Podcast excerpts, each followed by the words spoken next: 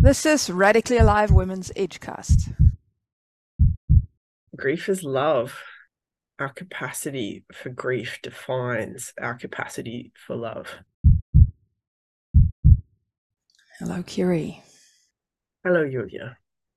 I've witnessed some shifts in you in the last few months or half year. And it seems like there's more of you coming through. It's like you're making space for that to come through that really wants to come through, is shedding these layers of beliefs who you should be in the world or who you could be to be cool. And then there's this other part emerging that you might not know the shape and form of yet. And I'm curious about an aspect of that that seems to be coming through you, which is your interest in death. What interests you in death ritual and grief work and whatever that part is that is turning you on? Will you tell me what turns you on in that wide realm of death? When people are grieving, they're very close to themselves. They're very close to what really matters to them the first time I had someone close to me who died, and it was a really tragic death. Yeah, you know, she killed herself and she killed her son. And it's like I looked out at the world and I could see so much of modern culture is based on denying or avoiding or like trying to run away from the reality that death is like right here.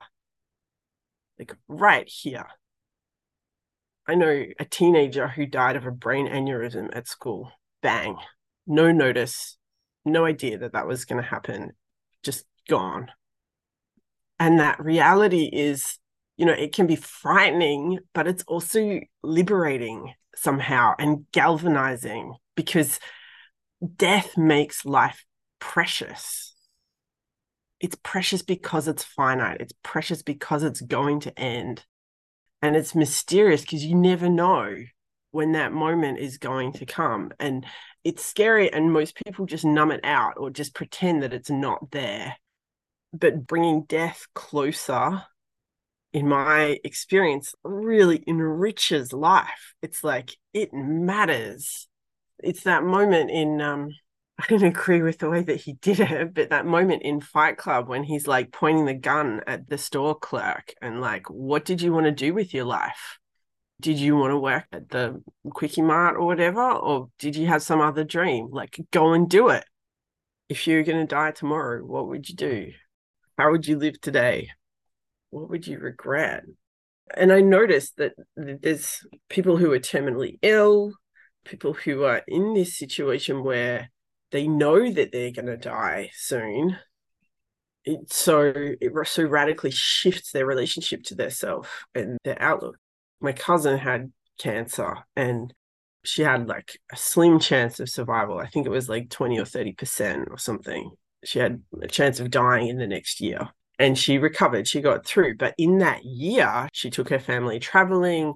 She doubled down on her art and her creative processes she went from being a psychiatrist full time to almost being a full time artist now. It's an initiation and it clarifies there's something real about death that cuts through a lot of bullshit. If you were going to die tomorrow, what are the things that you are here to do? What is something you don't want to be regretting? If I really just had 24 hours, I just ring people up and tell them that I love them. Why? Well, I had this experience last week. I went to the Death Cafe, and before I went to the Death Cafe, I had lunch with my mother. My mother knew that I had to be in Coburg at two o'clock, and so we're getting to the end of lunch, and she got a bit frantic on my behalf, like, "Oh, you have to go," and I was like, "You know what? I can be late. I chose to be late. I don't want to rush this moment with you." She'd just been on holidays. I hadn't seen her for four weeks. And so I'm just like, no, I'm going to go slow. I'm going to drive you home. And, you know, I gave her a big hug and I said, I love you. And I sent a message to the Death Cafe people saying, you know, I'll be 15 minutes late. And when I got there, it was fine. And the first thing they did was this guided meditation on, like, you know, what if you're going to die in 10 years? What if you're going to die in one year? What if you're going to die? What if you were dead right now? And I cried. I cried because I was just so grateful that, you know, if I was dead at that moment, the last thing I did was be like, no, I'm not going to hurry. The memory of that hug with my mom. And I said, I love you that would be my last moment. The last person I know who saw me was my mother. And the last thing I did was hug her and say, I love you. And I just, yeah, I was just so grateful for that moment. I'm like, yeah, that is a story that she could tell that everyone will feel good about. There's an element yeah. of making peace or making amends or not an element of enjoying or appreciating each moment it seems to matter to you. What is that? I mean, it's just being love in action. And isn't that the point? Isn't that like the most that I could do in a way within this body, with this time to be love in the world? Is there anything more than that, really? And not in a fluffy, fake way, like genuine. There are so many things that demand that we cut off parts of ourself or numb parts of ourself or parts of our experience and being love in action is being present to the whole the fullness of a person and their experience.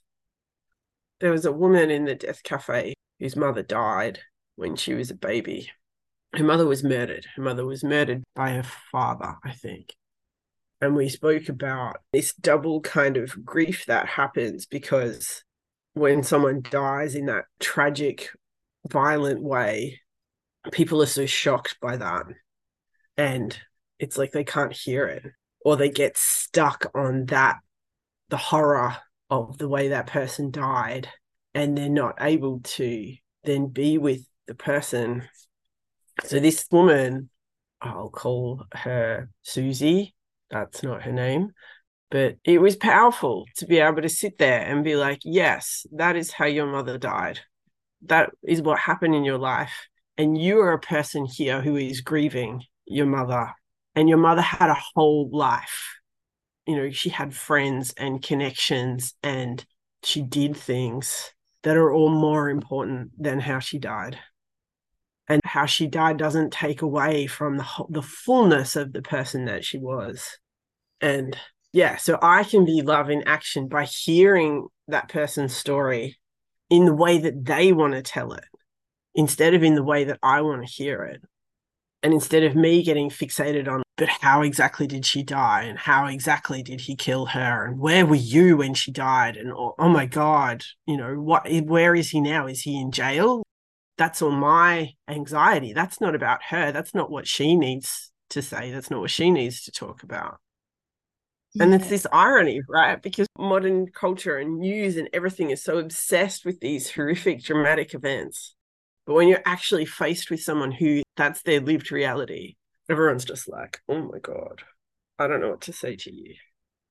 Oh my God, that's so awful. I, how could you? How could you live? Blah, blah, blah.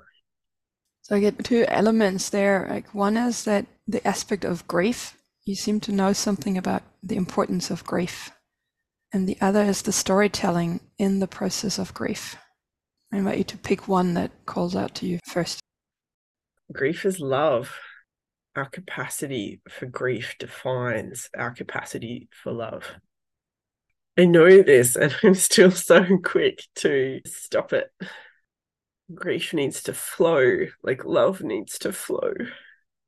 So if I hold it back, I'm holding back my capacity to love. And I can really see it in people that if they're holding grief that hasn't been expressed, then their heart's a little bit closed. Their heart is closed.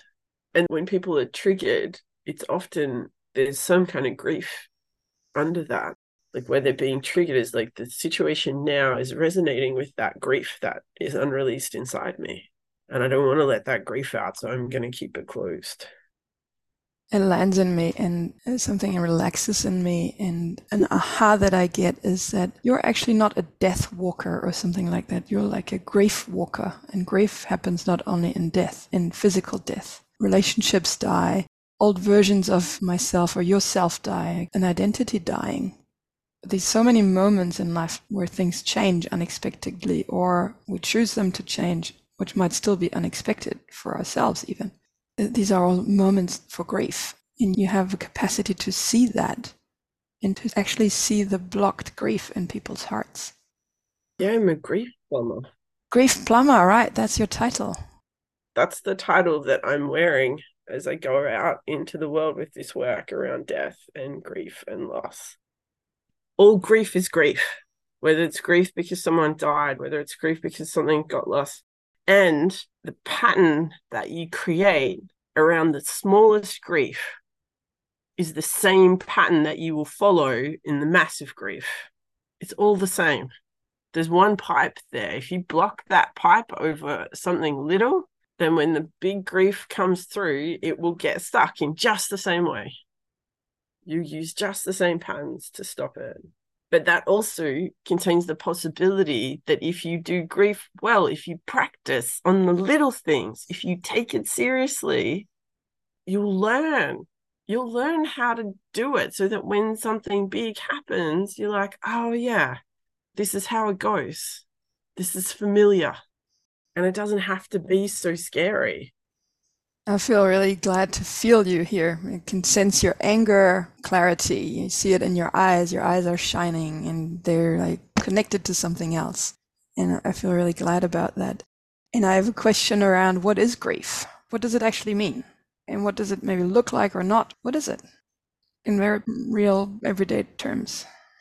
Someone said this quote the other day. I can't remember how it goes exactly, but it's something like grief is love whose object is no longer there, no longer exists. So there's a love that was like going to a person, a place, a thing that you had a relationship with, and that thing is not there, not there in the same way that it was. And so the love is like, ooh, needs to shift, needs to change. I mean, you know, in grief, there's sadness, there's anger, there's fear, there's joy. All of the feelings show up in that space. Is it always that all of them show up in that space? Is it necessary to go through the whole grief cycle or process? What is your experience, or what does your heart know about it rather than making it a method or something? Yeah, because my brain doesn't know yeah, and it depends on the person and the circumstances. And yes, they're all there. And if they're all there, then they all need to be expressed at some time or another. But the way they show up, the order they show up, and you know what shows up together or mixed or whatever, is so different as there are people. Thank you for listening to this episode. If you would like to listen to the other half of this interview, please head over to the membership site of Radically Live Women's Agecast. With a monthly subscription of 7 New Zealand dollars, you gain access to the membership content of Radically Live Women and you step closer into the circle where things become more intimate and you get to explore more of your own radical aliveness. And with your membership contribution, you also support the creation of the free content if you want radically live women to thrive in the world, please support this Agecast. Thank you for being here. Thank you for becoming radically alive.